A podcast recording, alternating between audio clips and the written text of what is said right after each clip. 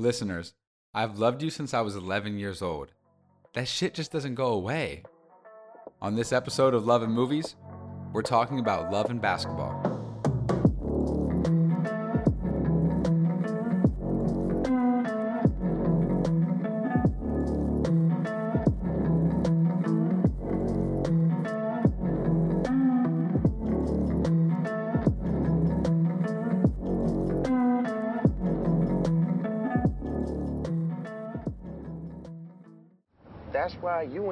Recruited. Who said I'm not getting recruited? Your hot ass temper, that's who. I'm I'm not the one who put this scar here when Oh, we were 11 go years again. old because he was about to lose. You know what? Give me your best shot. All right, what is up, lovers and friends? We're back with another episode of Love and Movies. This time, I have a guest I've actually never met before for the first time. Uh, I want to introduce you to Kendra Austin. She's a writer, model, and content creator in New York City. Hello, thank you so much for having me. I love movies, I love media, and I love love. So let's get into it. uh, before we talk about the movie, do you want to give my listeners um, a little background of who you are and Yeah. um, why I guess you're qualified to talk about this movie? Yeah, of course. Um, I'm not sure I'm qualified other than the fact that I have a lot of opinions, but I am um, what I call a resident loud bitch online. I'm a content creator on all platforms um, Instagram, TikTok, Twitter, all of them. Um, I mostly talk about relationships, love, um, including platonic love, and um, essentially like how we connect with ourselves through connection. So I think it's like definitely fitting to be able to talk about um, this movie in specific as a black woman, as somebody who loves black love. So I'm super stoked about that. Um, I do have a newsletter called Come Home where I talk about media and as it relates to our relationships. So this conversation is right up my alley. Perfect. Well, it's great too because um, you know this movie starts out with some platonic love, Right, and then right. we get into the romance. So, um, transitioning to the the convo about love and basketball, um, just wanted to ask you first of all, Sure. what what do you love about this movie? Oh my gosh, endless things. I think it's like such a I think it's such a timepiece, to be honest. Like I feel like the reflection A of like what black media looked like. Like legitimately there are so many greats, like huge, huge black Yep. actors in this movie. And even people who are budding. Gabrielle Union shows up randomly and she's Yep. not the star. How? Right? Yep. Tyra Banks is in it. Yep. Alfre Woodard, who plays Black Mama in every single black movie Everything. imaginable. I couldn't like place her on like what do I know her from? Everything. Oh, everything. Everything. Yeah, exactly. yeah, You Google yeah. her and you're like, damn. Um, my girl got stacks. But I also loved, of course, a Boris Kodjoe um appearance because he makes everybody horny. I but have, yeah. I have thoughts on his appearance later. but- Excuse me. Okay, if they're negative, keep them to yourself. I know this is your podcast, but uh um yeah, and I think that other than that, like obviously just the representation of black love was valuable contextually for that time. Like yeah, we were able to see a black family in Yep. upper middle class neighborhood and one that still is significantly black. Like they moved into Crenshaw Yep. and they even make note to kind of like the black exodus into suburbia Yep. which i think was really fascinating like important for other people to see um and then like obviously just the natural depiction of blackness like all of the women in the movie are like bad as fuck Yep. right all of them have straight hair all of them have a college education or going to college all Yep. of them have things to look forward to um in their futures and i think that that was something that was just of its time kind of the the archetype of an exceptional black person Yeah. right so i feel like it's kind of a timepiece in that way as far as like what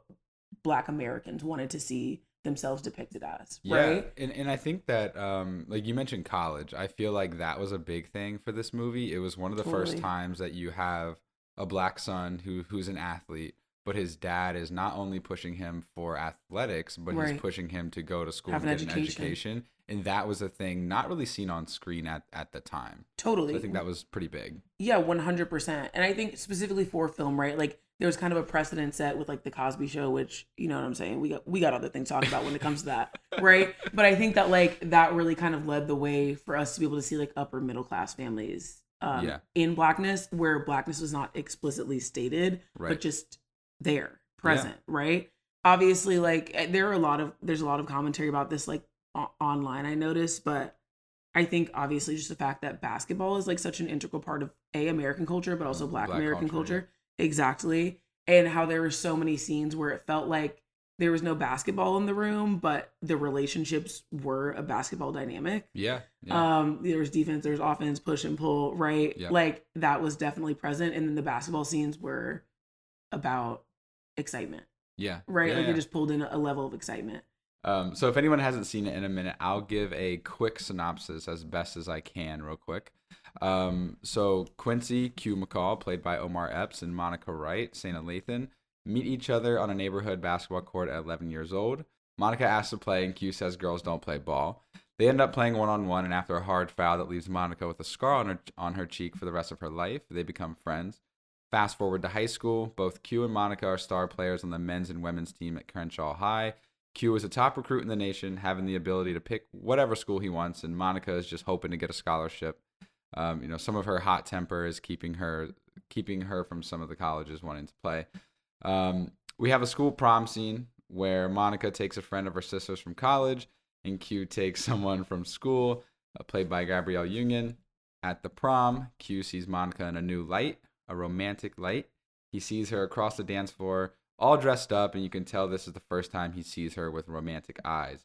After the prom, they end up kissing in the backyard that conjoins their houses. The yard, this was the yard that they played a lot uh, as kids. Um, and then they end up, you know, having some good old sex. Uh, fast forward to college. They are both freshmen at USC. Q is once again a star. Monica is struggling to get playing time amongst some older players. While during this freshman year, Q finds out his dad had a mistress and it shatters the vision he had of his dad. This leads him down a self sabotaging spiral that affects his play on court, friendships, and relationship with Monica. They end up breaking up, and the film fast forwards to a handful of years after college. At this point, Monica is playing overseas and winning championships, and Quincy is bouncing around to different teams throughout the NBA. During one game, he tears his ACL, jeopardizing the rest of his career. Monica sees the news and comes back to the States to visit him and brings some flowers to the hospital. They have some awkward talk. He says he tried to call and she never answered. And she finds out he has a fiance. So, while they're both staying at their parents' house, Q is rehabbing and Monica is just staying stateside, uh, you know, thinking about retiring or, or playing anymore.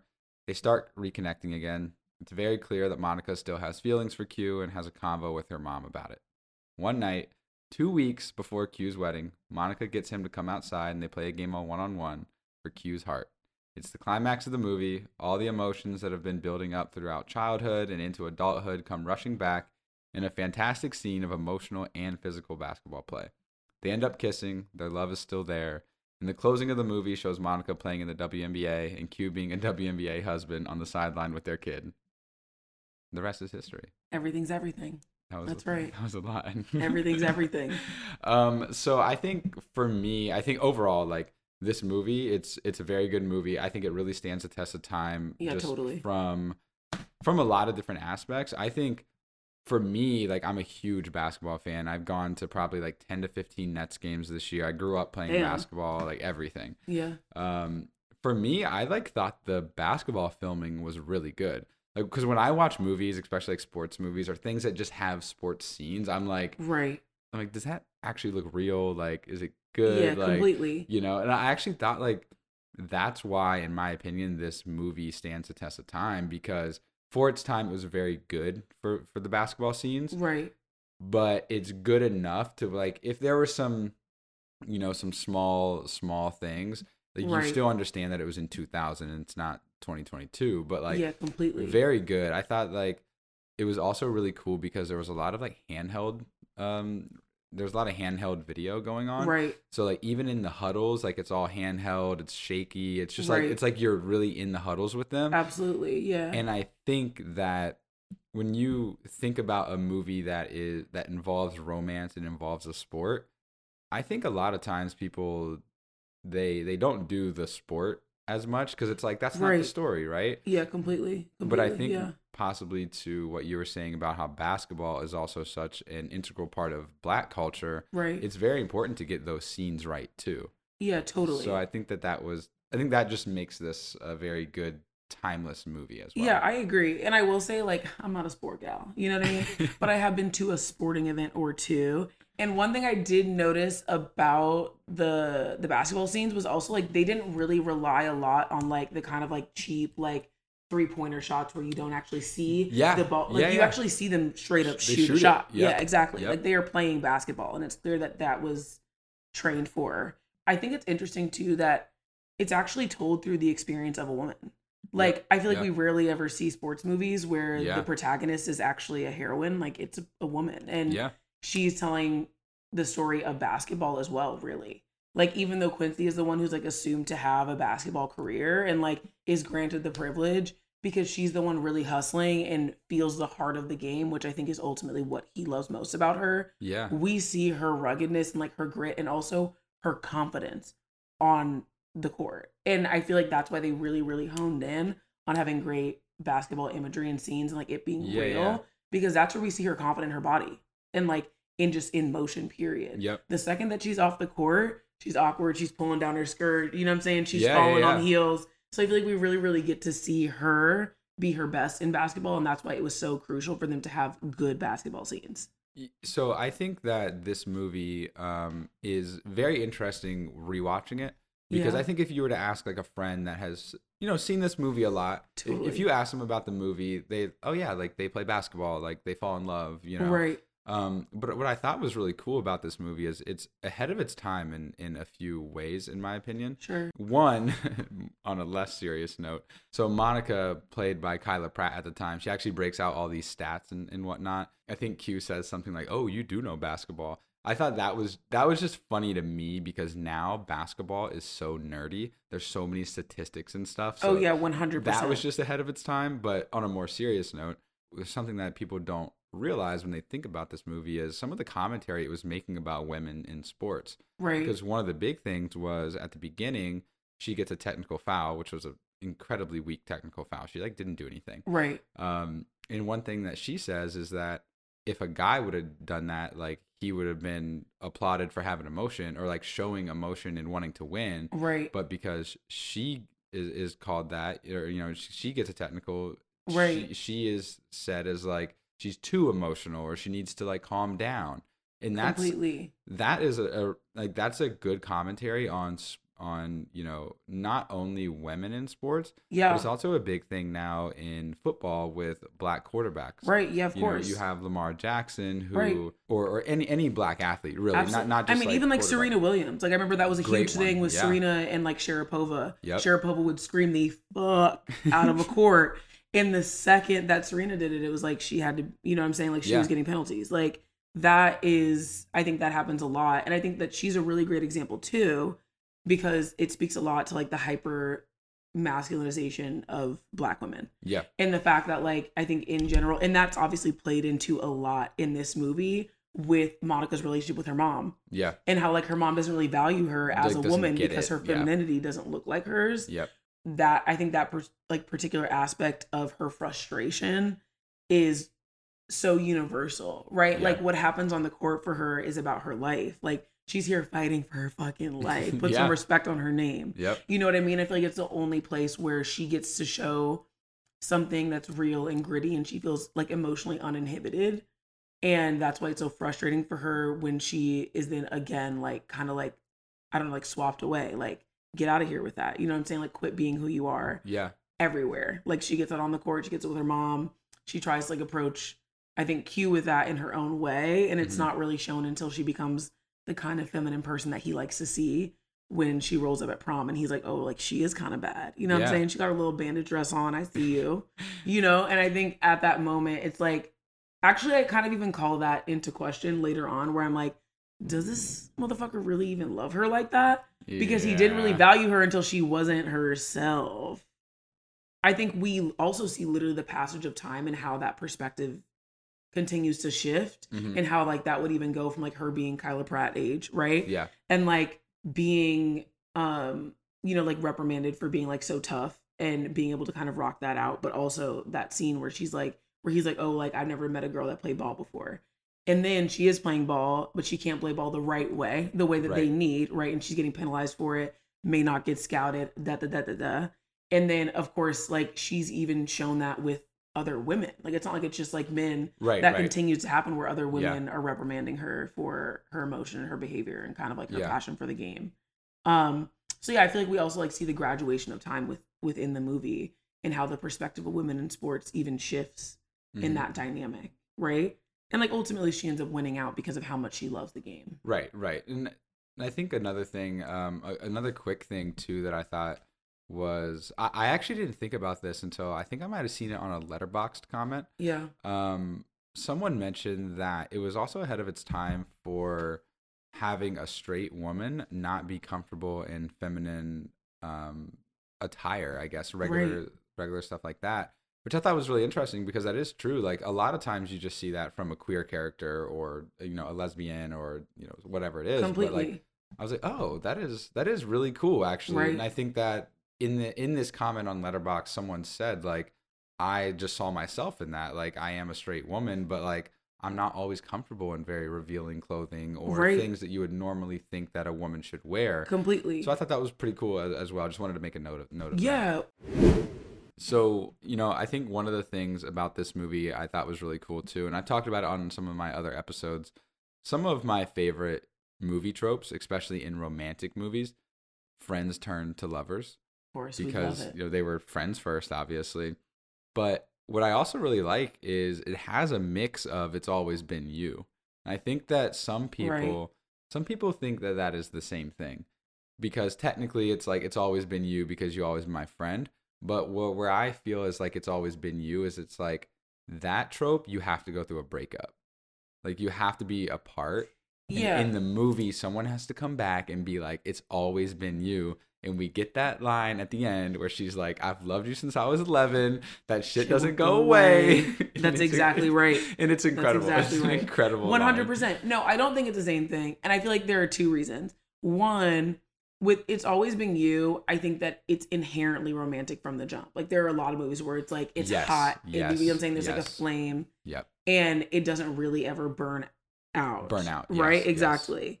Um, the other thing is, I feel like you know, with it's always been you. It's kind of like you said, it's like a twin flame. It kind of feels like it's like a twin Yeah, flame journey. yeah, yeah, You know yeah, what yeah. I'm saying? Where it's like this person like is such a mirror for me, and right Like, now I'm i hate al- myself, so I can't I'm love always them. going to be re reattached Exactly. to them. I'm always going to come back. One hundred percent. and also like I'm playing out my greatest fears and my greatest triumphs through Yes. this person, Yeah, right? yeah. So it's like the I feel like in this in specific, they have to break apart because ultimately they come to a place where I feel like they're each at a standstill of my own shit is overcoming the love that I feel for you, Yep. yep. right? And like there's no way for me to love you the way that I need, or actually, as I'm thinking about it, that's also one thing that I really really love about this movie is I feel like Sanaa Lathan walks away at the first sign of disrespect. Like she doesn't really get, you know what I'm saying? She's like Yeah. not really willing to put up with it. Like Yeah. one time he fucks up and she's like, I've got other shit to do. You know what I'm saying? In I just case won the starting forgot- position. In case you were thinking that I'm gonna be Miss McCall, sorry you Yeah. got it twisted. I gotta go. yeah. And I feel like we really don't see that that often. And I feel like it's also just such a testament to the fact that both of those things are at play. Mhm. She's like, You're my friend, and now you actually betrayed my friendship. Yeah. You know what I'm saying? so I got very to true. step because I thought I knew you, and now you're fucking lying. So I gotta go. Yeah. Right? And I feel like that tied in with the like, it's always been you. She also wasn't willing to blow up their relationship. Right, Like she right. didn't blow it up, right? She was just like, Like, You're mean. fine. You're mean Yeah, to yeah. me. Yeah. Yeah. Loved. Do you personally do you like the uh it's always been you trope because I'm a fucking sucker for it. I'm a I'm sucker gonna be for it, but that's because I need to go to therapy and I'm in therapy. I'm a sucker for it because I love the idea of like stability and like somebody just absolutely pining after me. Right. And like, you know what I'm saying? Like Like, everybody wants it- that. It's like everyone like low key wants to like find someone that they can't live without, right. but then kind Like, of go, can't live go, with. go through a breakup. That's what I'm saying. and saying. then they come back. That that's not good thought process. Yes. But the movies they tell us that's okay. Well, and like that trope is really just um about a bitch that's obsessed with the project. You know what I mean? And that is me. It's Call about- me Bobette the Builder. you know what I mean? I'm like I lo- I think that I love that because I'm the kind of person that's ready to like ride it out with somebody, Yeah. or I previously was. Again, I'm in therapy, We, y'all. we want to think that we are. That's you know? right, right, Yeah, exactly, exactly. We want to think that we are, and also we want to think that that makes sense. But in reality, if somebody disrespects you, you leave. You Yeah, know what I'm saying? right, you right. go. Yeah. Like it doesn't matter if you think that you love me. That's not the kind of love I'm willing to accept right, Right, now. right, You know what I mean? So I think that like from in the toxicity space of my, you know what I mean? I'm like, yes, I You're like- love it. I like- live for it. I'm horny for it. You know? It's always been you. Come Exactly, on. exactly. And I'm like, you're right. It has. I've always been that bitch. Period. You know what I mean? And I also am the kind of person where it's like I don't really lose love for people. So I think Oh, that ah, that really plays into something for me where it's like Yeah. you can legitimately drag me through the mud, and I like you don't need to be in my life ever again. But I will, always, love you uh, and I will always show up and support you if anything happens, or if anything's needed, or like that- completely. that's that's really how I am too, and I think that's probably why I love this trope so much because Right. I'm like, oh, like maybe I'm not always the one, but I'm always there for you because Yeah. at because at that one point I thought you were the one, right? yeah, So- completely. So for me, like that just means a lot. So Right. I'm in the same boat. Yeah, and I think like you were saying, like I think the reason why people think that friends and lovers and the always being you trope are the same thing is because I feel like they come from a similar place within me from my perspective, Yes, where it's yes. like I don't need to love like I feel like true true love is understanding that I don't need to love you one kind of way. Yeah. Like Yeah. if there is a like for example, like it's if it if romantic love is not where we need to be or it's not where our love fits best. I can still love you as a person. That's exactly Yeah. right. That's exactly right. And I think that like being able to own that is kind of where both of those tropes like really, really touch Yeah. me. And then I'm an Aquarius. You know what I'm saying? All my relationships are based on friendship Fair. astrologically. fair. So I think that friends to lovers really does it for me because A, it's also organic. Like as a person, Yeah. I I know you're different, which I would love to talk about this, but um I like don't really love like dating apps or like just meeting people randomly. Right. And I think the main reason is because I love watching people in their zone. Like I'm the kind of person where like I'm at a bar and if there's somebody that like I'm like I know I vibe with your energy, I'm watching them. Like I'm watching them talk to their friends. right. I'm watching the way that they like, you know what I'm Right, saying? Like how like their energy develops in a space because that's how I know what your energy's like. You know what I mean? I feel like I need to defend myself. no, I, no, I just no, got no. hold on. I just got called out on my own podcast No. Be- because okay, because I actually really like what you're saying. Yeah. Fir- First, of all, Listen, I was No, not no, no, no, no. shading. no, no, no. But I like what you're saying though, because I had a conversation actually last night with some friends. Yeah. Um, and a friend asked me like, how how soon do you bring a bring someone around that you're dating to see your to meet your friends? Right. I told him I was like, honestly, like I don't care. Like I've been on a first date and been like, yo, my friends are out. Like you want to go, Go hang meet. out? Exactly. Yes. Or it or it could be like two months. Like completely. my thing is, and I think it comes from what you're saying about like I want to see how like that person Right. does in a social setting. Obviously, yeah, on a date or like on a dating app, like it's a it's a very one on one connection. One hundred percent. So I love to just like kind of throw someone in it and Yes. like, yes. can you talk to my friends? Can my friends talk to you? Right. And then I'm like, oh, okay, now I'm even more interested. Now what I want to meet you. Like, you know, Yes. all, all that stuff. So, Yeah, one hundred percent. And I just think, like, from a dating perspective, like when you're a good conversationalist, like you can probably create romantic connection with anybody in a vacuum, yeah, right? So I feel like it's im- terrifying. that's terrifying, right? It's powerful. That's exactly right. So I feel like as a way to check myself, even it's like important for me to like immediately move into. I want us to be friends. Like I'm not trying to create like an immediate, Yeah, like that's cool. potent ass, like immediate connection. Um, which you're forcing it, and it's just you know, yeah, and I just think that that is like definitely how I moved when I was younger, and I was less secure about what I offered. That wasn't Mm. just like you know getting a little sissy. You know what I Yeah, mean? yeah, yeah, yeah, Like. I feel like I was just like a little bit less confident in that, so it was easier to just like create that like very very potent like hot like Yep. let's get it. You know Yeah, what I mean? yeah, yeah. And then maybe later I'll introduce my friends because that's important to me. Versus like I actually just right away want to know if you are a friend, yeah. and that way I know we're not going like, to can I just like, implode. can I just like be around you as a person? Can Exactly. I, can I be around you and enjoy myself? exactly. It will go. Are you from, trying to rock We'll me? go from there. like Exactly. honestly, like we'll go from there. Exactly, completely. So I think that like the friends to lovers trope really hits that for me Yeah. because that in an ideal world is how I would Yeah. really love any romantic connection that I've had to, you know what I'm saying, to flourish. Well, I, I think it's uh, and not to like go off on a tangent too much about modern dating and whatnot. Um, but you know why not? it matters, yeah. Um, it matters. Um, I think one thing that's interesting is I think maybe why people we watch movies and we like the friends to lovers idea so much is because in our own relationships, I feel as though a lot of people in, in our twenties, thirties, especially in big cities that are going on dates Right. and, and dating culture is a thing. I think something that that we tend to do is be a little less open with our romantic connections. yes. But even when I'm making new friends in New York City, like I'm so open with them about everything. Right. Yeah, which is like so weird. And I think that's also why we like the friends to lovers thing so much. And probably why it happens in real life a lot. Like yes. you when when it starts off like more platonic Right. or or a friendship and, and you don't care because you're like you have this like weird sense of like this person i like, already trust this person Right. because this person Right. is a friend so there won't be heartbreak because it's a friend Yes. versus a romantic connection it's like well maybe i need to like close myself off a little bit because there could be heartbreak So, completely no completely you know that's i mean that's absolutely it i think that like ultimately like we just want to be vulnerable and i feel like when you're immediately in a romantic connection you're arming yourself you're already preparing for the worst case scenario and a lot of us are performing right yeah, like you're trying to be hot you're trying to be desirable you're Yep. trying to like suss out whether or not they want the same things Mhm. and I feel like with friendship, you're naturally figuring out what that person's needs are just for the sake of being able to spend nice time with each other. yeah exactly You know what I mean?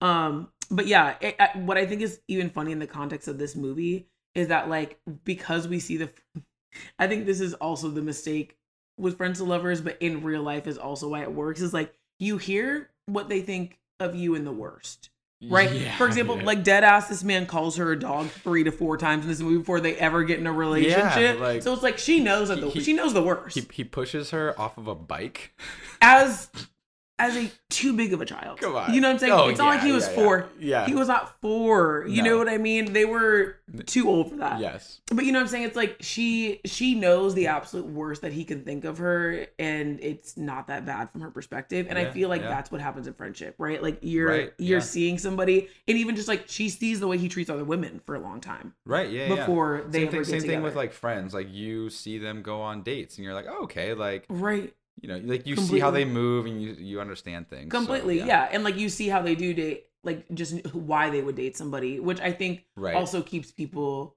you know, like with her, like it takes her a really long time to feel like she can open up and even be honest about her feelings. Right. And I think they start to bud the more that jealousy builds up of just like, oh, he I noticed that he likes girls who are hyper feminine. I noticed Yeah. that he likes girls with big titties. I noticed that he likes girls. You know what I'm saying? Yeah, yeah. exactly. You know what I mean? So it's like I think that's exactly what the friends to lovers Yeah. trope offers us. Well, that, that that brings me to a random note that I have. I thought it was like kind of funny um, when they're in they're in the car and Q's defending Gabrielle Union for you know being comfortable with her sexuality, and he's like, "What's wrong with that? That's fine."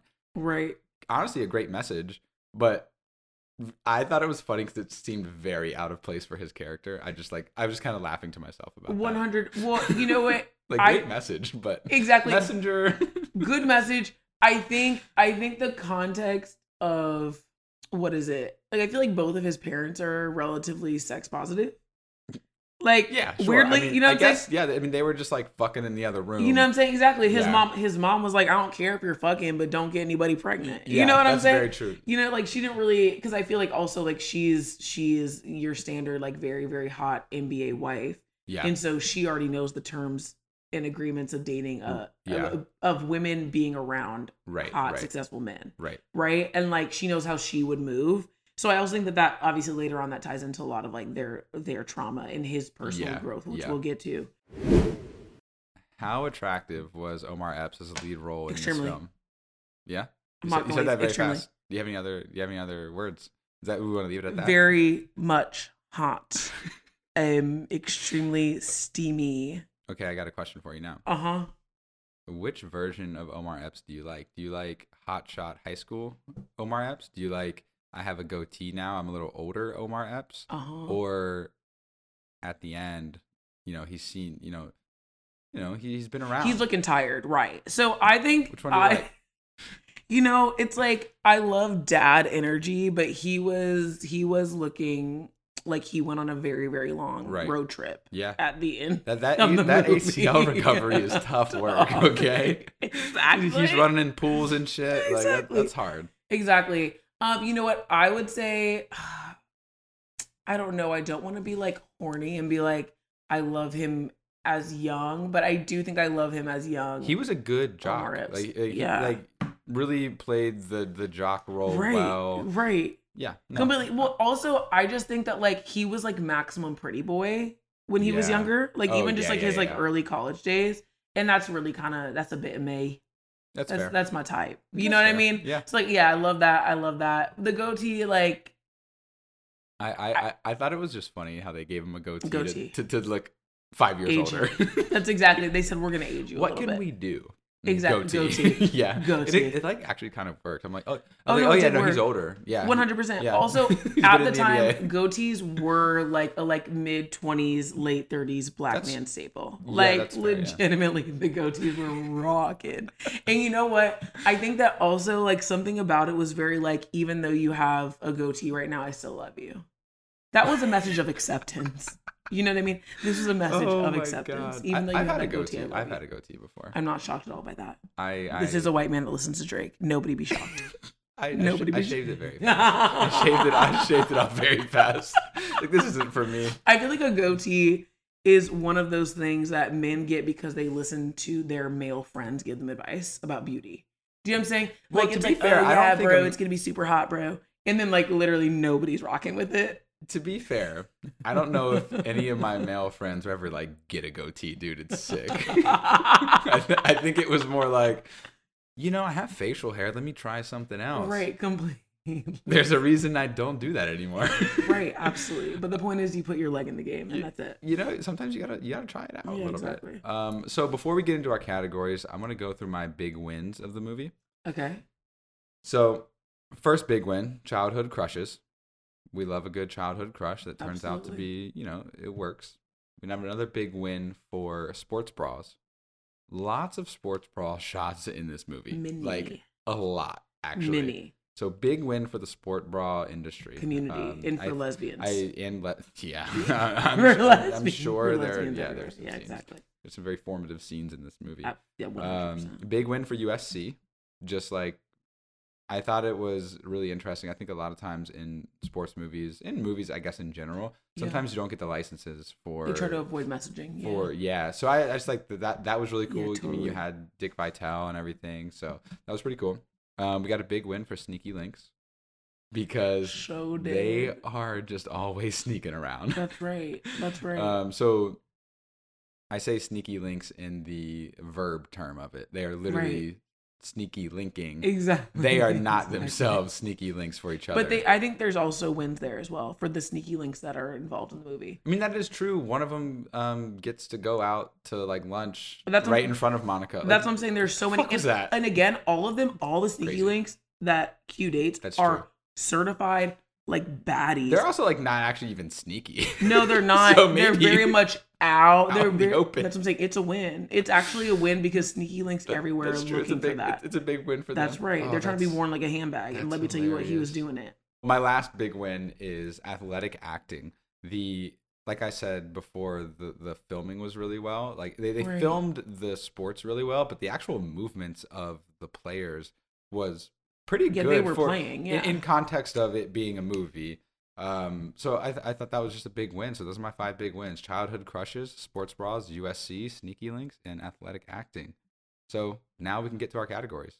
Love it. So this is cheesiest lines. This is where we talk about the cheesiest lines in a movie. No matter how much we love these movies, there's some cheese. The first one, Double or Nothing. Double or nothing. I thought it was a little cheesy. Um, it it could be cute as well. It's kind of iconic. Number two. Now I will say before I say this one, I love when a movie says the title of the movie Yeah, of within the movie. I love it. But we have All's Fair in Love and Basketball. All's Fair in Love and basketball, right? Also iconic, Right. but cheesy. I'm sorry. Correct. But I will say though, what was cool about this one was she said it earlier in the movie when they were playing strip basketball, and then he was it. the one that said it when they played for his heart, which I think maybe that's why I actually think it was cheesy.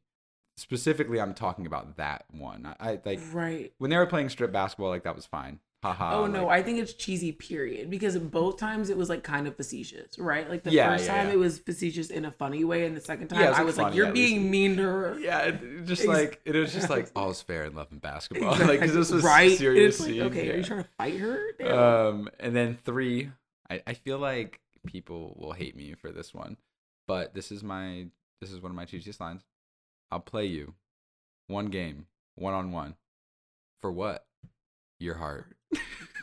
Come on. that was corny. It's so crazy that I actually did not even put. I did not put that as one of mine, but I should have because I remember literally viscerally cringing. It's Like- like, ugh. It's bad. It's bad. so. All right, Kendra, do you have any cheesy lines you want to throw in the ring? Um, yes, I I too said all is fair in love and basketball. Okay. That was my number one. Uh, the other two, I thought when they were hooping in his bedroom, in Q's bedroom, and she was like, "I won," he was like, "I wanted you to." I was just like, uh, like everything, like honestly, everything about it, I was just like, no, just let her win. You know what I'm saying? It would have been hot if she was just like, "I won," and then he was like, "No, I did." Do you Right, know what I'm saying? Because right. they're about to hook up. Or you we, know what I mean? or we both did. Maybe something like you that. know what I'm Yeah, saying? But yeah, the yeah. I wanted you to, like, dog, get out of here. All right, what else you got? And then I got I've been in love and then I put I've been in love with you since I was 11. That shit won't go away. I've loved you since I was 11. And the shit won't go away. It is cheesy. It's cheesy in the way that you want to hear, but it's still cheesy. Yeah, Do you know what I'm saying? It's still cheesy. I it's mean, not corny, like get out of here, but it's cheesy. it's like did you like like it, it's more like if you yourself said that out loud you would hate yourself that's what I'm saying. that's what it is While I was saying it, I'd be like, girl, stand up. yeah Literally. get up Literally. Fight back. Fight back. Stand up. um okay Exactly. so we, we got to pick one the cheesiest line um I mean, I think we agree on all is fair in love and basketball. all is fair in love on bas yes okay all is fair in love and basketball is really cheesy i still think playing for your heart is really fucking cheesy No, okay, no, I'm, I'm gonna go playing for your heart because I, Yeah. I just like legitimately the way that that shook me to my core. It was, it needs to go. All right, cool. So now we're to talk about our top flags. We got our top red flags and top green flags. Kendra, what do you got for me? Right. So there are so many red flags. Sneaky link one, two, three, four, and five. You know what I mean? So then after that, I was like, well, first of all, the number one red flag is that he literally called her ugly until they had sex. Do you know what I'm saying? She was uh, literally ugly to him Yeah. until they had sex. Yeah. constantly being like, "Oh, you're ugly and you're alone. Oh, you're gonna take Spalding to the dance. Oh, you're a dog." Three times. So that was a red flag for moi. That might be up for debate. Um, and then obviously, I think the fact that like Q just idolizes his dad, who's like a superficial womanizer that like doesn't Yeah. even come home, right? AKA, he's the real dog. I think that that for me was obviously like that's a red flag. I think even just in my real life, I'm like, if I'm dating a man and he idolizes somebody who is an anti-hero, like Yeah. you know what I'm saying? fair. Like now I know that you think who- you're the villain. Who's give me give give us listeners Yeah. um, who are some top anti-heroes that immediately raise a red flag for for someone to idolize? Oh, I've got a lot. If if a man is like really really loves BoJack Horseman, like bye bye. You know what I'm saying? Rick and Morty, gotta go. All right, I'm three miles away by the time you even finish saying Morty. Um, Keep going. I, need no- to, I need to hear this. no, it's- we need to hear this. The no- world needs to hear exactly. this. It's literally endless. And then of course, I mean, it's appropriate for where this is going. Joe Rogan. if anybody even starts saying J, I'm gone. I don't care. I don't care how you're finishing it. I've got to go. Okay. Um. So yeah, I think those are the main ones for me. Also, it's just like I mean, really like American Psycho, like in anything where it's oh obviously. yeah. I mean, there's mo- there's movies person. where like if a if a guy is like, I fucking love the Joker. That's what I'm saying. And it's like, oh, so you are the villain and you're willing to say it. Like maybe I'll like ignore it for Club- uh, tonight. I like Fight Club. exactly exactly That's a good that's one. the kind of like i'll ignore it for tonight because i'm already here you know what i mean but like I'm three drinks deep. 100%. I think he's paying. I exactly mean, you're on demon time babe and I've guess seen- what so you're like I. you're like I've seen the movie. It's all right. exactly Exactly. Joaquin Phoenix did a good job. 100 well and then usually at that point i like i just go in for the roast and it's like if you can rock with it then maybe Yeah, you know what i mean fair. But um So what else? Okay, what else do you have on top? Red exactly flags? the red flags and then i also think it's a huge red flag that q just doesn't think that monica's dreams are as Mm. important as Mhm. his Yep. and he really only supports her as long as she's doing more poorly than he is like yeah. it's like the second that he has conflict now she needs to relinquish everything that she enjoys and loves um and then also i just think that q is like a literal narcissist and i just feel like it's a red flag to be with somebody that only cares about superficial things when you're the exact Yeah. opposite Well, no. Oh yeah. One hundred percent. Right? That that's just never gonna work out. yeah exactly Um, so I have some red flags, some some quick ones I'll, I'll throw in. Um, someone not being able to say dick and just saying thing, right like grow up. right exactly I'm Well, sorry. and then it's like every time they have sex she's literally covering her titties like girl Because she's get with it she's get not- with it get in there girl if you're gonna be in there it's time to play ball bitch That's true. I mean, yo, she's competitive. You know what I'm saying? Sex, That's sex what I'm can saying. be competitive. No, it is. It's Foreplay like- is it's com- competition. It's, competitive. It is. It- foreplay is the, the layup lines before the game. That's exactly right. And I know, I know she knows how to do that. I know, I know. um. So another red flag. Uh, and this happens in movies and TV shows. I feel like we've seen it before. A college guy going to a dance with a high school girl. Very much sick. Boris, so happy to see you, babe. Go somewhere. Jail. Actually, in- go to jail. What? Why is that a thing in movies? Well, And, I, and- and you wouldn't see it now. but, right, like, no, you wouldn't. For whatever reason, it, it was just like always like a thing. I don't know. well, it's a thing in real life, babe. Yeah. the amount of like, I'm I like, haven't been to a prom in a while. sorry. Exactly, one hundred percent. Like it's a thing in real life. Yeah, like yeah. the amount of girls, including myself, who was like, "Oh my god, it's just like because I'm mature. Like he just loves me because I'm mature." And it's like, girl, you're a victim. And I think I wish people could see my face right now. I'm like, yeah, ah, God, that's girl, bad. you're yeah. a victim. You know what I mean? But like, I think this is it's it's very very common. Mm-hmm. Um, I feel like now we can blow the whistle on it. Like we Yeah, know yeah, it's inappropriate, but at the time, I think it made sense. You know what I mean? If you're really trying to stunt, you know, if Right, you're trying to make somebody jealous. Well, I think that's like maybe. I think where a lot of the movies and stuff like come from, they don't come from obviously like oh this guy is like really into this high school girl. It's it usually almost is actually used as a like I want to make someone jealous. I'm going to take a college guy. That's or- or- exactly or, a right. college girl. yes, it's like a catalyst for like new Yeah. emotions. Exactly. um. But yeah, red flag. Uh, and then last one, someone getting mad at you for caring about your career. Like, yeah, ridiculous. dude, like what the fuck? Like, ridiculous. she had curfew. Like, Right. I, I also thought that I, I personally I think that that might not have been great writing either yeah, no, I agree. because I don't I- don't think that he would have actually no, got mad at that be, because he is the one of the only one and she even says it he's one of the only ones that should understand how important like basketball is to her Yeah. so I don't understand why he I got think mad I- I- contextually, the only way that it makes sense is that I feel mm. like it was kind of a like a mirroring situation between right his, his dynamic with Monica and the dynamic that he watched with his parents, because he Fair. watched yeah yeah yeah, his yeah. he watched his mom demand her demand that his dad come home and Yeah. like quit being so concerned with anything that's not the home, right? And Fair, then I fair. feel like he then turned around and tried to weaponize that. Like he feels the most like closeness Yeah. with his mom, yep and he turned around and tried to weaponize that against Monica. Right. So I feel like Yeah. there was like a little bit of mirroring there that made sense from a, like a personal to like a personal to personal level. yeah Um but yeah, I think that like most literally as like a like a 19 year old 20 year old man like who plays basketball and that's their connection like it just didn't make sense yeah yeah um so you got any green flags for me for this movie okay yes i think a huge green flag which is the whole premise of the movie is the fact that they have a common they have a common interest in love outside of each other right like yep having common interests is incredibly important and actually Yep. not a lot of people really have them that's good um and then i think the another green flag was q ultimately once he no longer was even in a relationship with her was not technically like responsible for her feelings, Mhm. challenging Monica on her relinquishing her dreams to play basketball. And I and I feel like it was a huge like I think that that was part of his accountability.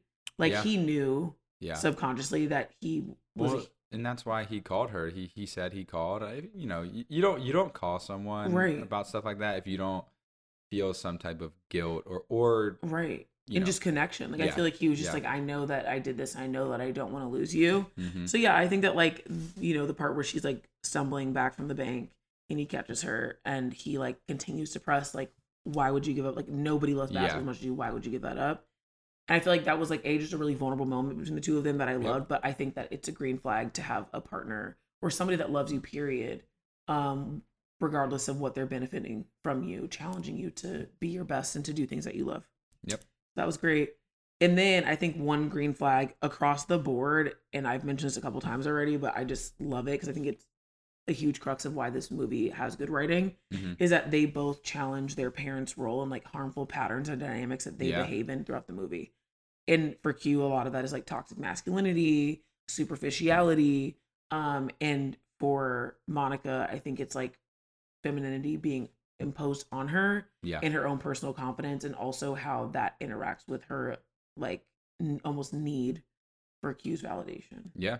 All right. So I had two green flags. Um, talked about one of them already. Defending a woman for owning her sexuality. Green flag. Mhm. Uh, if it's sincere, I guess I should throw in there. Love it. We love a sincere, a, a, a sincere green flag. okay? exactly. Um, and then someone remembering your exact stat line. Right. I have the little emoji here too with the the little four like offensive the little- rebounds. yeah. That's right. Yep. I felt that in my heart. That was oh, that was great. Exactly. And then, well, you know, at the end too, when they're in the hospital, he even says too, like, "I wanted to call you for when you got All American and stuff." Like, so he, right. Exactly. been and when just like, Magic just died. like someone, yeah, and when Magic died, I think just like someone paying attention to things because they know you like them is right. Yeah, of I, I course. we I think we all need a little more of that. yeah, of course.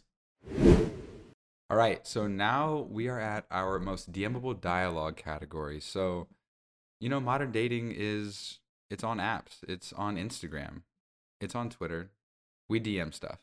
So this category is just lines of dialogue that could be used in a modern dating scenario like a DM slide. So Kendra, I'm going to read some of these to you. I want you to, you know, let me know what you think.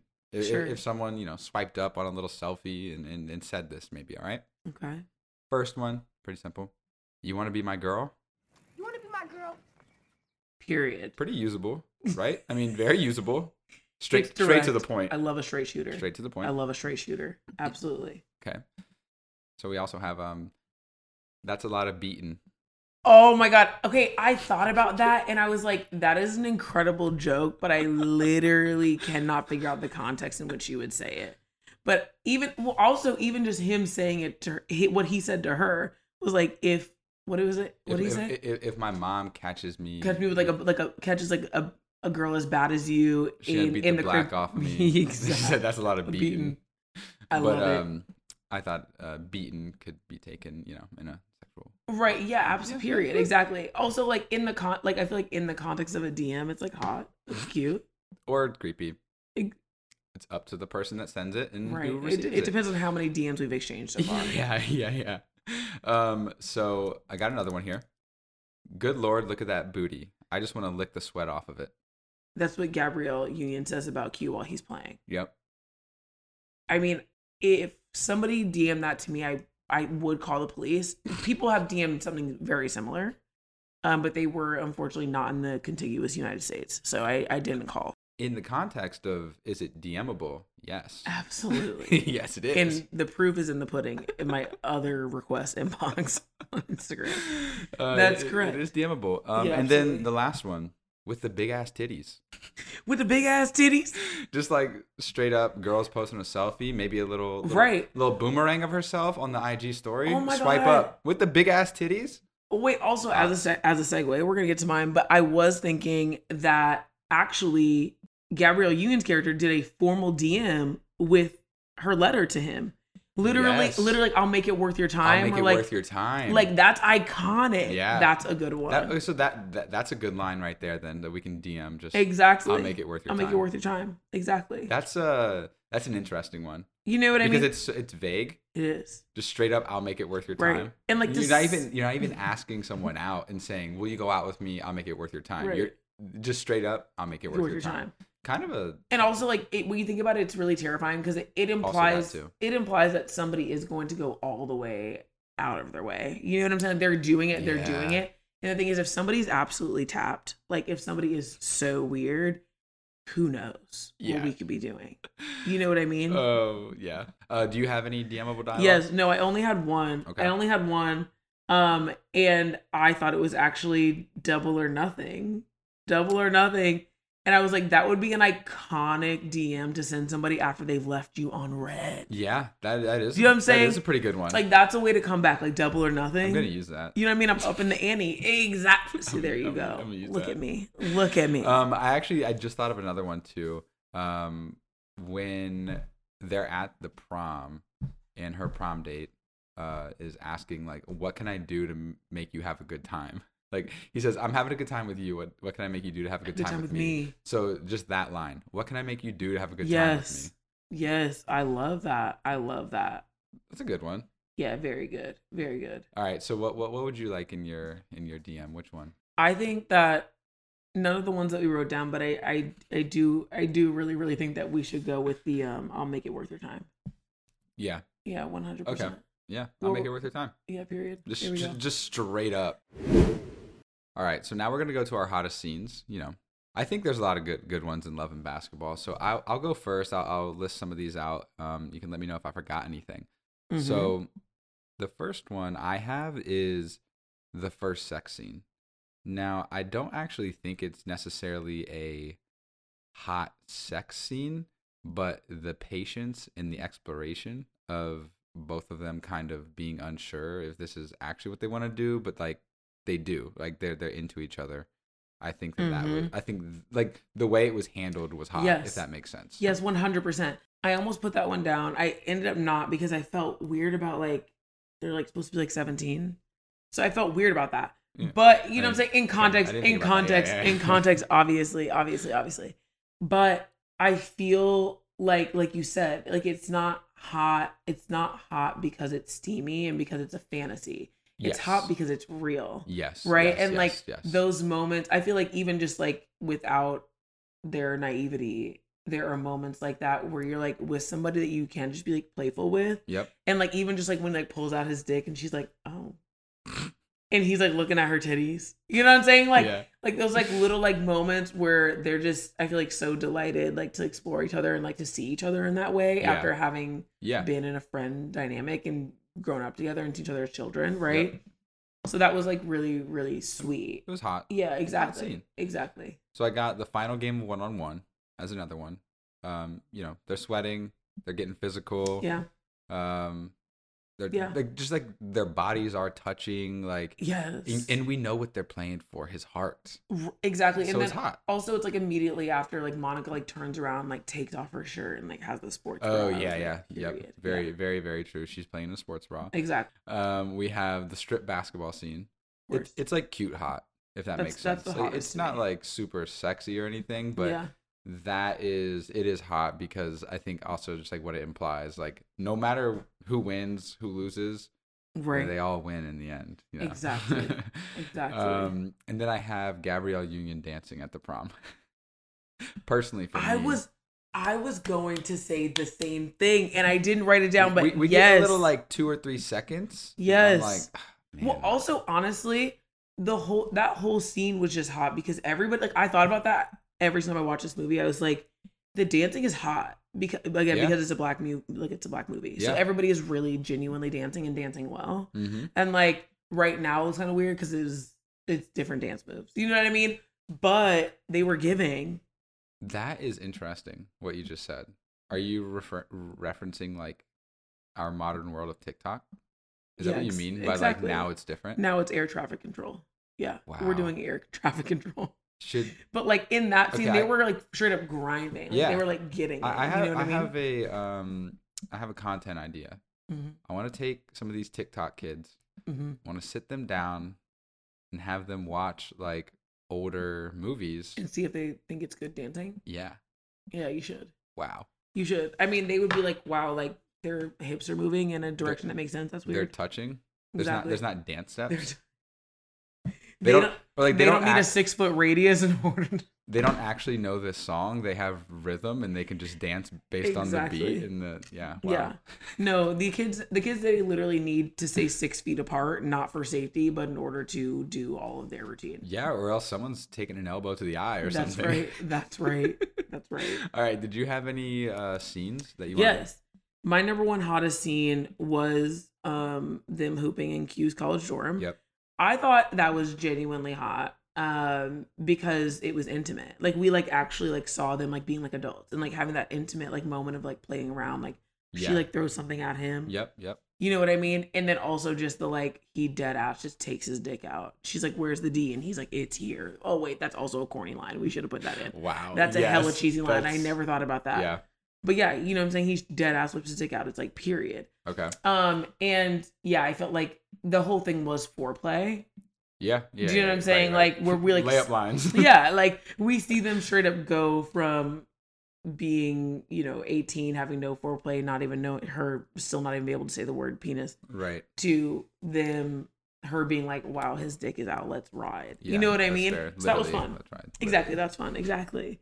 Um, and then the kiss after prom, like there, I thought what was hot was like even before they got into, Into the, bed, yeah, yeah, exactly. And I, I, I originally actually had like the first kiss, and then I, I kind of just like lumped it all in. But Exactly. that's fair to, to break it up. yeah, one hundred percent. Like when they're like outside, and even just like I think the lead up of them both realizing that they're both going to USC, Yeah. and like so obviously like realizing that that means that they can be together. Like there was like a moment where they're like, we can be together. Yep, you know yep, what I mean? And and she made the first move. Monica made the first move. She kissed him. Yeah. I love that. I absolutely love that. I was like, period. And it makes sense too because like throughout the movie, like before that, like he never really showed like we Thought never knew. like that. Yeah, we never knew if he really Yeah. showed her. They they showed some shots of him kind of like admiring her on the court, but Right. it was more in a basketball way. Yes. But like she was clearly genuinely pining after Yeah. him. Yeah. but also like I don't, I don't know if tricking someone into a kiss is um, acceptable, but No, yeah, I think that she misread the situation. okay, maybe it's that. Yeah, I think okay. that she was awkward and misread the situation, but I do love the fact that she did it. Okay, fair, fair. Uh, Exactly. did, did you have any other uh, hottest scenes? Um, yes, and then the kiss after they played for Q of course. Yeah. Yeah, exactly. Yeah, yeah, yeah, yeah. The- and just the whole yeah the whole scene. the whole scene. The whole yeah. scene. I, I I would say, to be honest, I think that's my hottest scene. That that whole scene. Yeah, yeah. I think I think that that's like the obvious. I think that's the obvious culmination point. And I just want to throw an honorable mention for Gabrielle Union dancing. Dancing. Yeah. Yeah, exactly. All right, now we have the Prince Charming effect. So this is the representation of men in romantic media, whether that's books, movies, songs, whatever it is, that lead to some unrealistic and idealistic beliefs in women that then lead to lessened relationship satisfaction.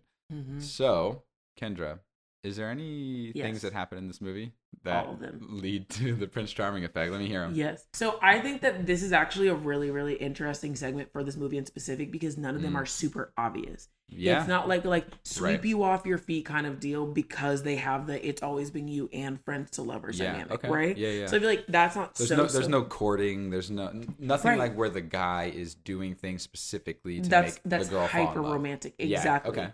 But I think that it represents the Prince Charming effect, which I think translates more to how love dynamics actually happen now. Okay. where like women don't necessarily realize that they're being prince charming because the like expectations are in fucking hell. Uh, Do you know what I'm saying? like the expectations for being dated right now are in hell because it's always like, okay, what are you doing? Da da da. da. All right, let's hit the crib. You know what I mean? Yeah, yeah, yeah. So I feel like the expectations are just so so low now that Okay. like it kind of matches up okay. and a couple of them was like the fact that I feel like he comes in and he wants her to be most comfortable with the fact that her she has life security by way of being with him.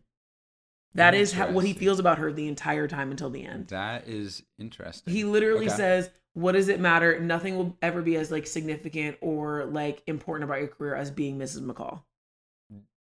Is that like he's Good, though? No, no, no, no, no. But I do okay. think my point is I do think that ultimately The idea she doesn't of- value that, but I feel like a lot of that's that's the toxicity of Prince Charming. And you're saying that a lot of women, I, I, a lot of women through movies and media feel as though security is a Prince Charming. That's- okay. That's exactly that's Gotcha, exactly gotcha, right. gotcha, And okay. I think that like in other movies, he would explicitly just be doing that and wouldn't say it. Do you know what I'm Mm, saying? That's, Like, that's kind of why we don't actually like.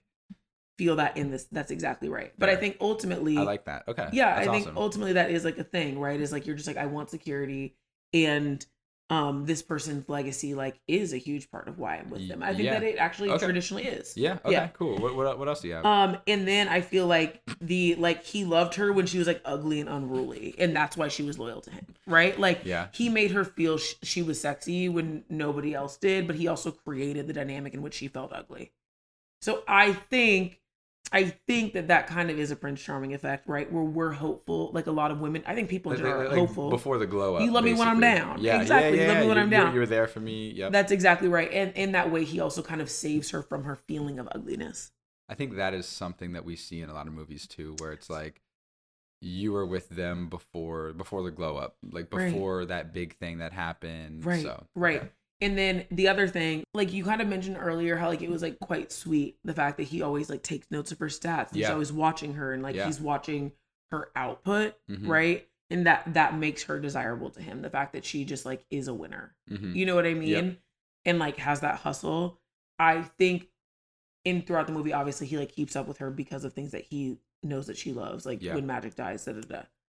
I feel like to some extent that's also kind of again a more covert Prince Charming effect that applies more to our life today, where we can't expect men to just be so obsessed with us. We can't expect anybody that we're dating I think yeah, to like know so much about us, right? and, and I think that that goes with like both genders, how- and how- literally any dynamic. heterosexual, homosexual, like whatever it is, like because in this this world that we're living in right now, like it's it's like, do I like this person? Yes or no? Blah blah blah. If I don't like them, I can find someone else. That's mm-hmm. You don't really take the time to like get to know them through the things they like. That's exactly right. And I feel that in this situation in specific, we go, oh, he remembered something about her that he should know because he's known her for 30 years, while also never really supporting her. Right. Right? Do Yeah, you know what I'm saying? Like, and I think that that's also just how people in general kind of become attached to each other without finding like real love in real life. Mhm. Um, I have one really quick Prince Charming effect. A man taking your coat for you. Some old school gentleman stuff. Right. You don't see that too often. Yeah. Oh my God. Yeah. And then like, we were talking about with Boris, right? Yeah, yeah, yeah. Exactly. It, and he was just like, "Can I get you a drink? Like, can I do da da da da?" Yeah. Right. Like he was very, yeah, very nice stuff. Uh, Despite the fact that and- he was uh, grooming her. relax. she wanted to make Q jealous. She did one hundred percent. Um, but yeah, no, I think that that's that's one. Also, like, if that is actually something that you see in movies and Yeah. and is not happening in a relationship, you need to. Get gone. Yeah, Yeah. yeah. That's not the movie's fault. No, exactly. Exactly. I agree. Okay. All right, now we are at the point in the podcast called Lovable Baggage, where I take you through some research um, because, you know, every movie has some baggage just like every lover. So once Spike Lee jumped onto this movie to produce, he believed that the female lead should have believable basketball skills. So the director, Gina Prince Bythewood, or Bithwood, sorry if I, uh, sorry if she ever hears this, but if Sorry she in does, advance. if she, out. if she does hear this, that'd be great. Mhm. Um, she saw over 700 people for the part of Monica and saw actors, ball players, people who had never acted before in their life. Finally came down to Sanaa and N- Naisha Butler, Mm. if I'm saying that correctly, a star player at Georgia Tech and the 1999 ACC Conference Rookie of the Year. So a legit basketball player almost got this role. Wow, that's crazy. Um, but before uh, we see Monica Wright, played by uh, Sanaa Lathan, um, she went with a basketball coach for two months. Wow. I mean, I think it showed. It, It, paid off. it really showed. way. Like she was like putting the ball between her legs. Like she was like dribbling. yeah, with she some, was dribbling. Yeah, dribbling she with some handling. conviction. Like and, and her jump shot looked pretty good too. I think that's pretty awesome. And two months uh, with a coach, like Is actually not a long time either. not a long time, at Yeah, all, she put in especially if you have never played before. Like, yeah. No, she it's put not a in lot. work. So another thing I found out. So after playing a smooth talking player and Waiting to Exhale, Dennis Haysbert, also known as Q's dad, also known as the Allstate commercial guy, That's right. uh, he was hesitant to play another cheater. He told Jet, the magazine, that he took the role because then I saw the emphasis was going to be on the father son relationship. That was something that was Mm. close to my heart. wow, that's powerful because it's so true. Like ultimately, Yeah, his and- infidelity was supposed to be a tool to connect. Yeah. Yeah. And I also thought that it was just interesting that he didn't want to play another role that was a cheater. I just thought that Mhm. was interesting. Um, I think there's also some dynamics there too, where like as a black actor in 1995, if you start taking certain roles, whether whether it's a cheater or not, if you start taking certain You're roles, pigeonholed. You're pigeonholed. Um, So that Mhm. also just says a lot about Hollywood as well. One hundred percent. Um, so the scene where, so the scene where Monica is pushed and receives a scar was actually added because Sanaa Lathan has the scar on her cheek in real life, Anyways, yeah. Which cool, I guess. Like Yeah. you didn't need to. I would have been fine. I wouldn't have been like, why does she have that scar on her face? Yeah, But, like, exactly. uh, that was fine. Um, Kobe Bryant can actually be seen standing on the sideline when Quincy is with the Lakers and shoots and misses a three pointer. What? You know, there's actually like a decent amount of players in this. I think Le- I think Lisa Leslie is in this she is. at the end, right? Yeah, and I Mhm. think there was like I think when I was watching it, I saw like one or two other people. Um, I think you know honestly, um, if Magic hadn't died, it would have been great to have him in this. That. And the thing is, she could have met him. You know, what I'm saying? he could have been at her game. Oh yeah, You know what I mean? Like there are so many things that could have happened where Magic didn't have to go. do you think they were just like forecasting he was gonna die from AIDS or HIV? Yeah. Well, the thing is, it wasn't even that. Like at that point, they were just like at that point, he had already proven that he was indestructible. That's true. You know what I'm saying? two- Like, he got- yeah, this was two thousand. Yeah, he got HIV like 20 years before that. Yeah, weird. Yeah. You know, it, it made us have a cute scene of him remembering that Magic right. was her favorite player. So Exactly, we'll, we'll take it. We'll take it at the at the at the disposal of Magic. Sure. So this actually appeared on Entertainment Weekly's list of the 50 best movies you've never seen in July 16th, 20, 2012. So I thought that was just interesting to note because this is such an iconic movie. hmm Um, but there are a lot of people that haven't seen it, and obviously that can be attri- attributed to it being a you know a, a a classic in black cinema. Right. But also, I do think that like it just came at a time where like I was six years old when this came out, Mhm. And I don't think that I was like even watching movies like that yet. Right, So then by right. by the time that I started watching movies, I wasn't going back and watching. Yeah, it's an old head movie. 2000. yeah, yeah, you it's know? an old head movie. One so- hundred percent. So like in a in a weird way, I think like it, Right. it almost like missed a little bit of a generation in a way. Right. Um, but also the fact that you know you can go into the, the dynamics of Hollywood as well. Yeah, totally. People haven't seen this. Totally, but- exactly. Yeah, and I think just I think just straight up like just in general, I think that people still are not primed to watch or consume media that doesn't involve them. Yeah. And Yeah. because white is whiteness is the majority, like that just is what Yeah, it is, yeah, yeah. right? So I feel like like for the majority of my black friends, the reason why they've seen Love and Basketball is not because they went to go and see it, it's because their black parents were watching Love and Basketball. Yeah. Exactly. You know what I'm saying? Yep. In like there are aspects of it where there are children, right? There Yeah. are children and they're playing a sport, so it can then become a family movie, and it doesn't really rely on sex. The yeah. movie doesn't Right. like right. even though like we really could have some steamy scenes with two very hot so people. you can have your kids watching it. That's is right. what you're saying. Yeah. That's right. We never very- really yep. explicitly say sec- like or see sexual activity. So I feel like yeah, it's kind of a family movie in in black structures, and unless people, you know, Yeah. are, are rocking with black folks at a young age, you might not see it. Yeah, that's a very good point. Um, Omar Epps and Sanaa Lathan starred together the year before in The Wood. That's and right. I believe they were actually like romantically involved in that, Also right? love interest. That's right. Um, so unbeknownst to the director of Love and Basketball, they were dating prior to the filming of this movie. Did you know that? I did not know that. Yeah. I did not. That is I imagine huge news. I imagine it carried over from The Wood. Maybe I don't know. The thing is, that actually makes so much sense too, because I was thinking like they're like the way that they were kissing was like people who kiss. Do you know what I'm saying? Like, because it didn't feel. I don't know how to explain it. It wasn't like it was like hot and heavy, and it wasn't like They knew, it was they knew innocent. each other's mouths. That's right. That's right. they, they knew each other. Exactly. mouths. Exactly. They've They been there before. Yeah, They've yeah. been in there before. Exactly. Um, and then this is the second film in which Omar Epps plays a character named Quincy. The first being 1992's Juice, featuring Mhm. Tupac. Mm-hmm. You know, he plays Quincy Q Powell as opposed to Quincy Q McCall. So the last one I have for you uh, is that Omar Epps has played five sports characters in his career. So back in the day, he he actually used to be in a lot before he went on House. Right. yeah, right. just like was a doctor. Uh, He was a baseball player named Willie Mays Hayes in Major League Two. That was like a pretty big one. yes. Uh, he was a track star in Higher Learning. Mm-hmm. He was a boxer in Against the Ropes. He was a football player in the program, and then in this, he plays Q, a basketball player. So he's like a really Yeah, that's bonkers. sp- sporty like Sporty person. guy. yeah, like Sporty guy. so. He actually never played basketball in real life, though. He, I, I believe, I read that he was a wrestler and a football player. So he actually had to learn basketball too. Wow.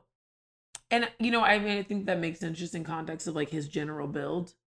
You know what I'm saying? Yeah, yeah, yeah. Like even like a point guard, like usually isn't as buff as he is. yeah, he has some wide shoulders in this. You know what I mean? That's fair. Yeah, Yeah, I, I thought about that, and I was like, I feel like his his body type is definitely Mm-hmm. probably not usually depicted that way. Mhm. But um, yeah, no, that's fascinating. And again, I wonder if it's the context of just at the time, like I think a lot of movies that featured black men that weren't black movies were athletes, 100%, right? yeah, for sure. Like, like, I wonder oh, how true that is for other. He's played in this movie. Let's get him in this movie. Let's get Exactly. him in this movie. Let's We've get him seen in this him. movie. Yeah, exactly, Yeah. exactly, terrible. completely. Terrible. And like, I feel like Omar Epps also consistently plays somebody that's like a little bit like swaggy and hot. You know yeah, what yeah, I mean? And like, he has some, yeah, yeah. exactly. He has some like bravado about him without being braggadocious. If Right. that makes sense. I think that's braggadocious. Love that. Exactly.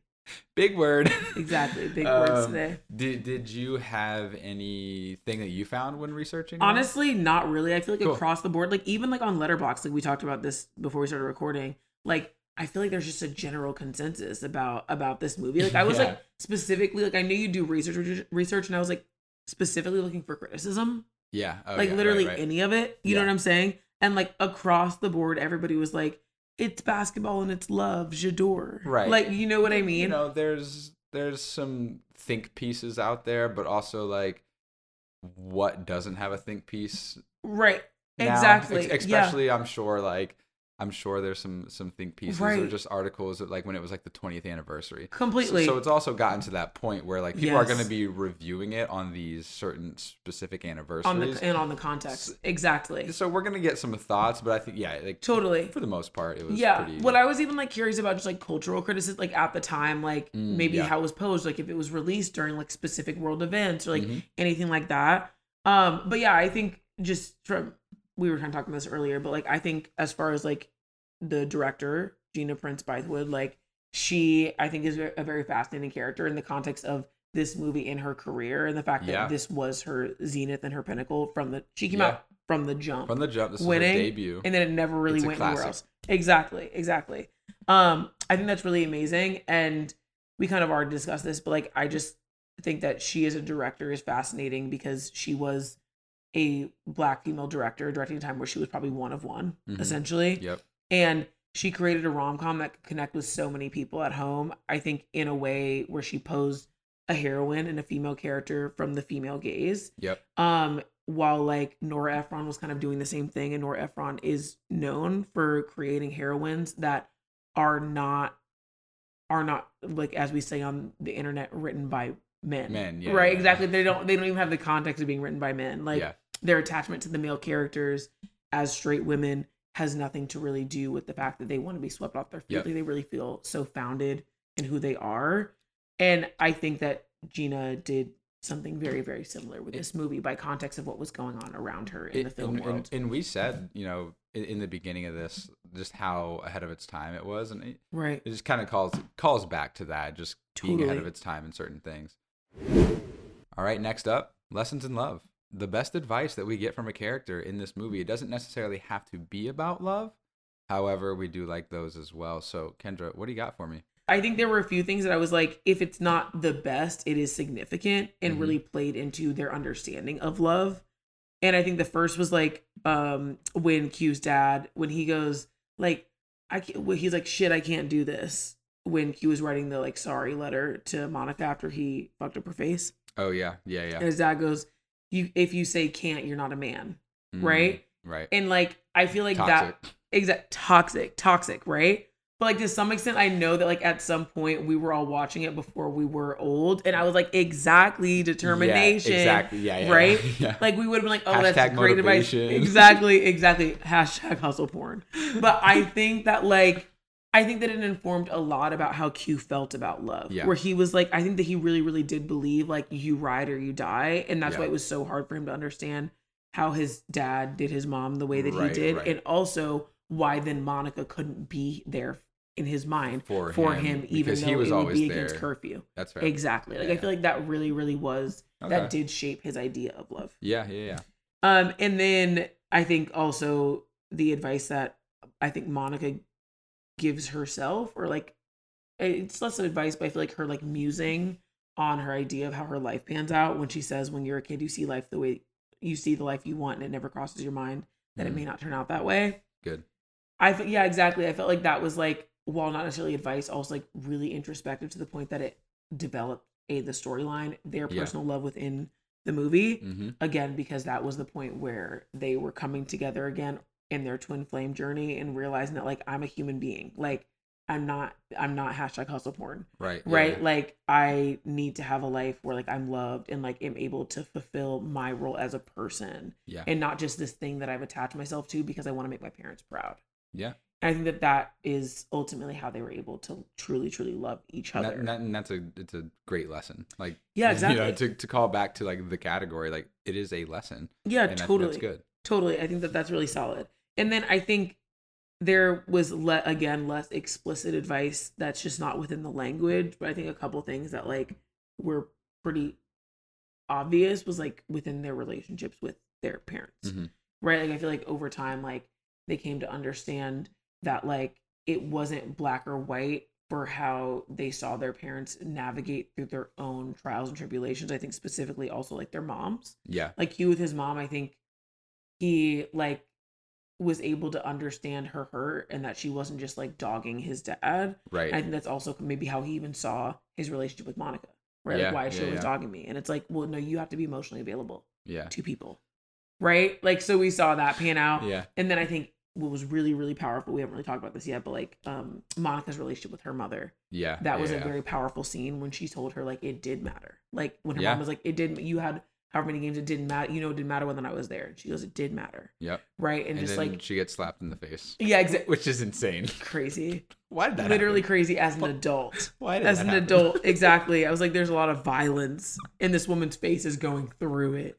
Why exactly. But you're right. You're right. you you're know right. what I mean? Yeah. I felt like that was like really powerful because she was able to own the fact that like it wasn't a dichotomy between like being a housewife and being yeah. an assertive, like a very physically and emotionally assertive person, even through the way of sports, which is obviously like so volatile and aggressive. Yeah. I think that like she understood like there is a kind of like interdependence that you can have in a relationship. Um, and that was played out through that conversation with her mom. So I got I got some for you. I got two for you. This is direct dialogue. When you get mad at me, I got to give you flowers. I love it. That's good advice for, I love for it. people out there. Sure. Um, now, don't hide things by throwing money at it and hoping pl- problems will go away. right. However, the advice there is give give someone some flowers someone every flowers. now Yeah, I agree. You know? I agree. and then. And then, um, lastly, girl, please. There's all, girl, No. please. There'll always be McDonald's. Stop. It's great advice. There is always McDonald's around. And I'll tell you what, that actually failed me the other night. I was out. I ordered McDonald's because it was the last thing open. Dead ass. This is. I'm so serious. Hey, it happens. It happens. On Friday, it was the last thing out when I got away from this party. I was looking forward to it because I hadn't really eaten before I went, which was already a mistake. I get home. They had already accepted my order. It had been like 45 minutes. I was like, "Where's my food?" They cancel on me. No, no. 45 minutes after I ordered it, and I was already fighting sleep That's in order to not have to go to bed spinning. Ah, So. McDonald's was not there for me that time, but I will say that by and large that is safe. There will always be one. At it least. will it will be around Yeah. and it might be open. That's right. Now we have Write Me a Letterboxd. So Letterboxd is an app, if you don't know about it, uh, where you can review movies, leave some funny reviews. That's what a lot of people do. Um, but there's also some sin- sincere ones as well, and you can actually follow your friends on it, so you can see what they're watching. It's a, it's a pretty cool app actually. This is where we just pull some of the reviews from that, uh, some of the funny ones. There really wasn't that many funny ones for this though. They were Uh, so sincere. they were very sincere, so earnest. and I was really surprised because, in my experience, no matter what movie you're doing, there are some really funny reviews. they find anything to roast. you know what I mean? Something. It's really it's really fun to actually go through the reviews of movies on there. But my first one here that I found is if I could play one on one with someone for their love, life would be so much easier. That's true. Sanaa Lathan taking off her shirt at the end in her sports bra is still the hottest shit ever. Formative. Yeah, Absolutely. very, very good. And then lastly, every day I wake up and think how tall I would have been if my mom let me play basketball when I was a kid. Sad face. like what? like that's the funny shit that I'm used to on, Yes. on Letterboxd. Um, no, that's hilarious. did, did you did you find any? Um, I dug through some sincere ones, and actually, this there is. I took out like a part of one of the reviews on Letterboxd because she was deeply sincere, and then at the very end, she goes vegan alert colon and then lists several situations in which there is even they're even alluding to meat. One she goes quincy's friend is about to order some wings. Quincy took his new date to burger king in reference to a barbecue. And I was like, girl, who does that? Like, listen, I Oh. appreciate, I absolutely appreciate any kind of lifestyle, but why do you need a trigger? I would love to see her top ten most vegan alert movies. That's the thing, Like, I'm curious. I really want to know. I know, I probably need, I need to go to her profile because now oh, also Oh, I need to see what she's commenting. I'm like, That's incredible. Wow. right? I didn't know that people did that. No, A trigger warning for being a vegan? Also, first date at Burger King. Well, and that's the biggest trigger there, right? It's not even about the, it's not even about being vegan. It's a trigger warning for ain't shit. That's what it is. It's a trigger warning for ain't shit Nah, behavior. but but the chicken fries dropped. Yeah, exa- They dropped the chicken fries though. Now, if it's a first date to Burger King for the chicken fries, That's a different story. it's a different story. It's a different It's story. a different story. Exactly. In our last category, we're just going to talk about what we would have changed throughout this movie. So Mhm. I touched on it very, very briefly earlier. Um, I think the cast was re- really good. I do think that just in hindsight, watching it in 2022, I might have changed the actress that plays Q's mom. Just, Mm. just thinking that could have been a stronger, stronger presence, maybe. Totally. Um, because you actually get like a decent amount of scenes with her. With her. It's not like it's just like Yeah, okay, she's let- like let- his dominant parent. yeah, yeah. You know, it's not like we're just casting someone to be his mom. It's like no, this is like she's gonna do some heavy lifting on some of the scenes. One hundred percent. So I, I, I just think I, I don't know in my head who I would have in there, but Hmm.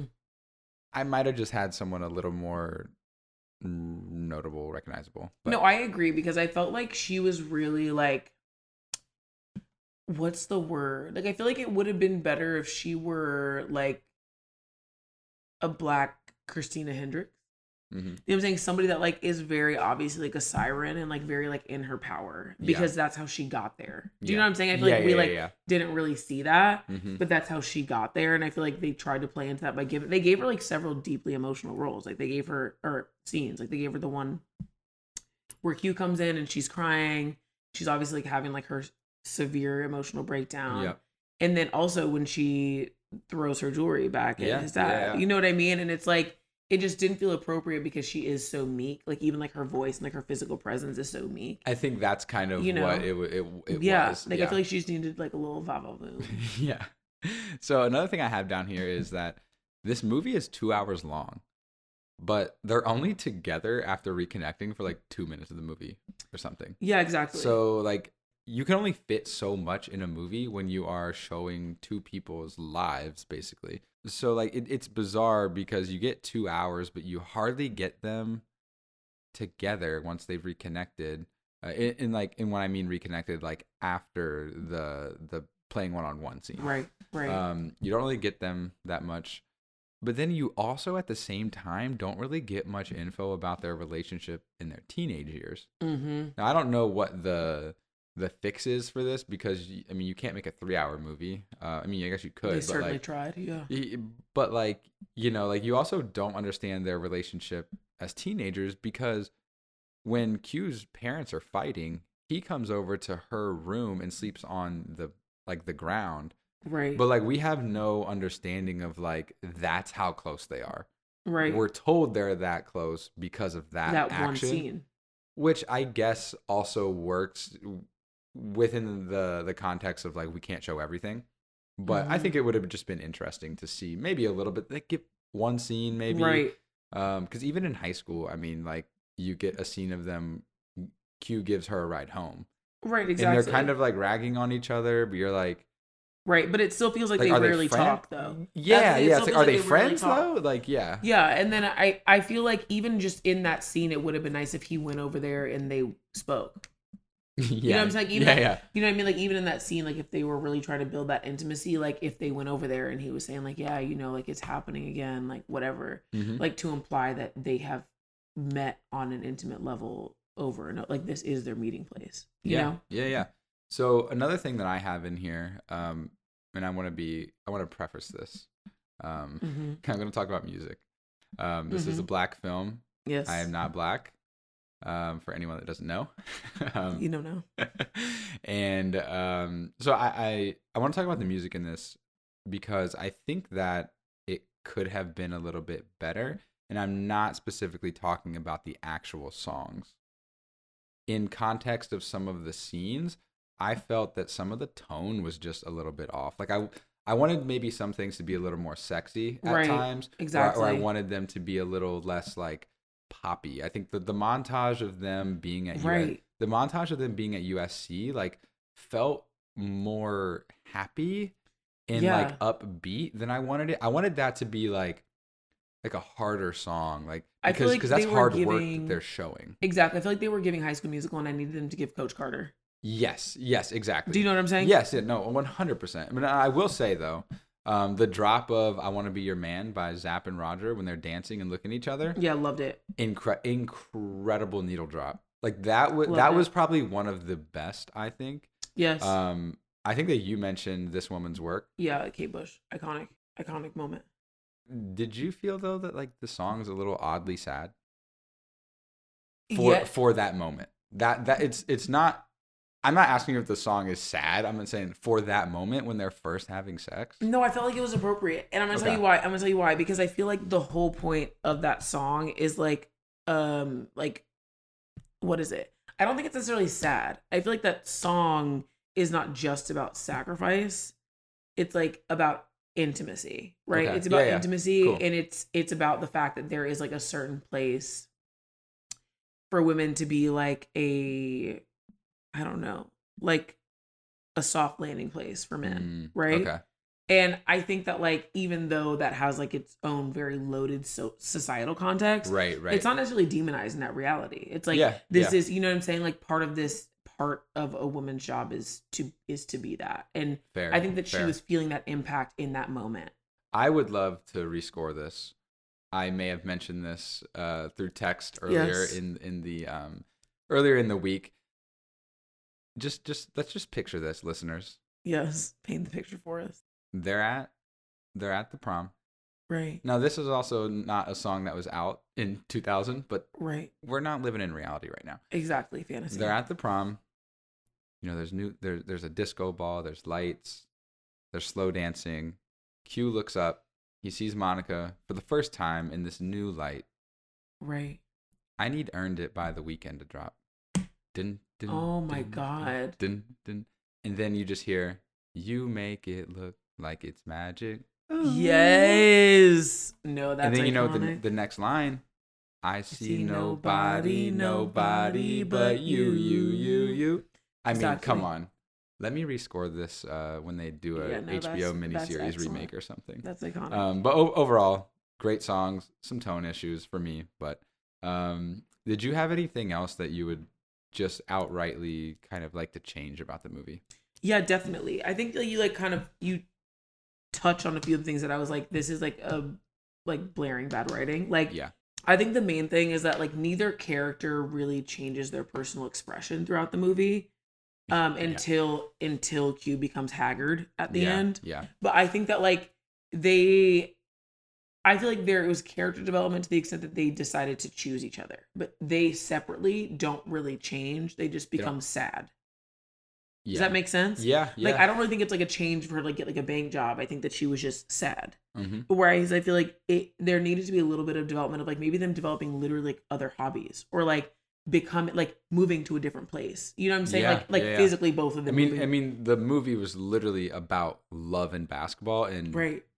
Like nothing else. I mean, That's exactly right. surface level, nothing else. Right, Because right, like that's all you see them interact completely with. completely So, and i feel like the whole point of this movie being like a superior sports movie is that it wasn't actually really about sports it was about what what an athlete might do outside of sports right and how sports actually impact their life yeah, yeah. right and so i feel like it would have been great if they did have more of that outside of just each other Yeah. you know what I mean? Because I think that that was really the crux of the storyline.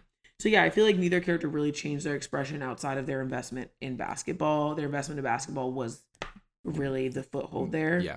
Okay. Um, and I feel like there's no there, and like we talked about earlier, there was really no clear dialogue about the problems that existed throughout their re- entire relationship and where either of them may have been dissatisfied or not, and why they ultimately decided Mhm. to leave each other. That would lead us to believe that they would actually have a healthy adult relationship after getting back together. Yeah. Do you know what I'm saying? yeah, like, yeah, yeah. Nothing. right changed. right like the whole fourth quarter scene i wanted so much more from and i actually wish like i feel like really they probably could have cut a decent amount of the first quarter for us in order to have that not Yeah. that i feel like that was the sweet part of it we loved it Yeah. but um yeah i feel like there were a few things about the fourth quarter that like really stood out to me like this could have been more seamless and it was like i think we needed to have a very very clear dialogue about the problems that existed hmm um and why that was an issue you know what i mean like we don't really really truly see them change like become different people Yeah. and that was necessary um and then i feel like and you touch on this with a few different examples but just as a whole there are so many things that we know that monica admires and loves about q Yeah. like we watch we watch her like gleefully look at him like react to things and react to it like we know what she enjoys about him or even what she envies that other people enjoy about him but i feel like we don't really know what q likes about monica Nothing. We don't know anything. you know what i'm saying like we literally do not like and also there's nothing particularly likable about monica do you know what i'm saying like monica is a surly person Well, and that goes back to also what you just said about them not really giving the characters anything but basketball. So like, how can which i think they was be likable? particularly an issue with Yeah. monica because she's right, not, right, yeah, You know what I'm saying? She's not a likable person. Like there needs to be a reason why Yeah. he is able to access something of her that nobody else can. And they We never show get it. that. Yeah, we don't exactly. Yeah, Yeah, exactly. that's fair. Okay, let's let's wrap this up, Kendra. Um, that was all of our categories. Woo! As we close this out, just wanted to ask you a few last questions and go through any Shoot. last random notes that you have. Let's get it. First of all, did you notice anything new on this rewatch?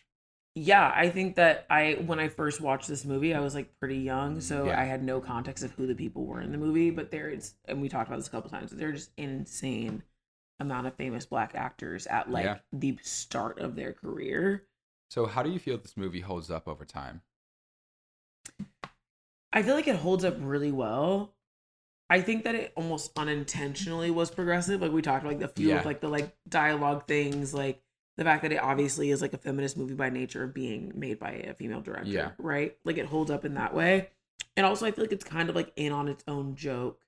Any of the problematic things that we see, they're problematic intentionally Mm-hmm. it's not to like it's not on accident it's kind of like it's there to talk about class dynamics and beauty standards and the undertaking of like commentary around societal expectations of men and women like those things are obviously there for a reason Yep. right and there are always like tools and catalysts to kind of push the story forward so i felt yeah i felt that it was it was definitely Yeah. something that held up Yeah, yeah, no, I, I, I agree. And, and, you know, we, we talked about it a little bit, so I don't want to go too much into it um, since we're wrapping up. But another thing I, I wanted to ask you, I love asking this question. If this was remade as a mini series right now, what streaming service or channel would you trust and want to do this right? um HBO for sure. I would love to see them take this Euphoria style. You know what I Mm. mean? Like really really interesting fits, great fashion, like some Yeah. like interesting, almost like weirdo artistic scenes. Right. You know what I mean? Like again, I feel like that would help bring the characters to life separately. yeah, yeah. Um, and since we have more of the time, we could do that, right? Mm-hmm. So I would love that, and I would love to see them kind of like build out their friendships and the people around them, so Yeah. we really get like a full understanding. And I feel like they would do a good job again with like the euphoria style of it all to like bring in like greater like body representation, like more Yeah, like yeah, yeah. skin tone representation, like hair texture, right? Like Mhm. we would just see blackness, I think, in a greater scope, like rather than just Definitely. like upper middle class, like Jack and Jill, like Greek life, like go to college Yeah. kind of. You yeah. know what I mean? Yeah, like yeah, that makes sense. they definitely the people in this movie definitely just fit one kind of blackness. I will say, if they were to do anything with this movie, a mini series would be really, Gorgeous, really yeah. good because there is so much to do for these characters because you show it through their whole life that you you almost need more time than a regular Right. movie. So a mini series gives you five to six hours rather Totally. than two. So I think that would be really good. I, I think I would probably also pick HBO Mm-hmm. um it's it, that's an interesting point about being more like euphoria style a little more artistic i would have never really thought about that the thing that i would have enjoyed uh, if they were to do this is that i think they would hit it tonally really nicely netflix Right. would make it like too cute the cw it, would, it would just be basketball all american I agree. And basically. Hulu, nobody would watch it. hulu no one would watch it there's Yeah. ads in the middle like come Yeah, on exactly. we're not we're not paying for hulu premiere or whatever um and apple we're not watching apple right now right, right. um, Amazon, I mean, sure, maybe. yeah, exactly. Yeah, maybe. Yeah, exactly. But HBO's the one. Um, Yeah, that- That, would be mine. Did you have any just random notes that we didn't get to talk about? Not really. I feel like I genuinely could talk about this movie for forever. I'm like Yeah. also just really excited to watch it again after our Yeah. dialogue. You know what Yeah, I'm saying? yeah, yeah. I'm like, yeah, there are a lot of things that I really like didn't catch, and even just like the few things that we caught that I was like, wow, that was really funny or that was really corny. Yeah, Um, yeah, I think that a lot of things get there's so much excitement that there's like nuance that's lost in Mhm. viewing independently. yeah. So yeah, I'm excited to watch it again, but I think that we really hit a lot of the notes. Do you have any other favorite sports movies? Ooh, um, I mean, remember the Titans, Mm-hmm. um, Air Bud. Oh, classic, classic. You know what I mean? Yeah. Air Bud definitely does it for me. Um, other sports movies. I mean, there are just so many. I There's a like a lot. lot. of like. I love like boxing. Like I love like Million Dollar Baby. Oh, I love really like good. boxing movies, a right? boxing movies. Yeah, exactly. do you like Creed? I like Michael B. Jordan. Mm-hmm. That's fair. You know what I mean? He was, he was jacked in that movie. Yeah, totally, totally. But I feel like like sports movies are so pervasive that like of like of course I do. I don't think that I ever like intentionally watch a sports movie. Mm, okay. I've just dated men before. You know what I mean? And then I'm like, oh yeah, that's a good movie, right? So I got some really, really quick notes. In the movie, they kept saying the slang word fast, which I had not heard before. Before Wow, watching it. really? That was one that just uh, around my friends, around the people I grew up, like Yes. they fast didn't make it to, to us. I liked it. Just wanted to say that. That was, a, good- that was a good one. Also, I will say, um, fast is definitely also a racially coded term. Like it is, it is specifically. I didn't mean to mention this actually. Um, I think that that was like a huge part of this movie, like the way that black women view each other, right? the way that Monica, the way that like Gabrielle Union's character viewed Monica because Right. she wouldn't uphold that standard, the way that Monica viewed her, the Mm, way that her mom, right? Like Yeah, that is yeah, like a huge thing. Um, it's very very common for young black women to call each other fast, and for actually adult black women to call young girls fast. Why was Q's bed so small? His dad is in the, in the NBA. He had like a No, that was bed. major. That was major, and actually, literally, Monica had a queen size, y- and yeah. he had to sleep on the floor. I didn't. Like, I didn't understand. Like, you're in the NBA. You're playing for the the Clippers. Apparently, he was a good player too. I think we. I think that's kind of what they were ensuing. I don't know if he was like a star player, but like, he was making enough money to buy his son a bigger bed. right, That's all I'm absolutely. saying. Yeah. Um, lastly, when Monica takes that charge, um, to you know finally show that she's learned how to take a charge. Right. She, you know, came through in the clutch because the senior got hurt. You know, as a basketball fan, um, You were living for that. no, it was a bad call. Okay. They should have lost the game. Monica's feet weren't set. Uh, for anyone out there that understands what I'm saying, Um, It means nothing to just me. just wanted to throw that out there. So, thank you for joining. This No, was a lot of me. fun. This was some good discussion. I'm excited for people to tune in and listen to this. Do you want to let people know where they can find you? Uh, if you have anything coming up? Absolutely, one hundred percent, one hundred percent. Yeah, you can find me at Kendramorous, K E N D R A M O R O U S, on literally every single platform.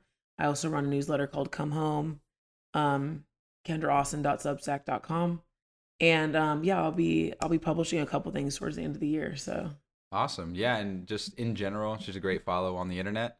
thank we, you. we love a good internet follow, uh, whatever you're on out there. And you can also follow Love and Movies at Love and Movies Pod on Instagram and Twitter. And just want to say thank you guys for tuning in. thank you. See Yeah. you soon. See you next time.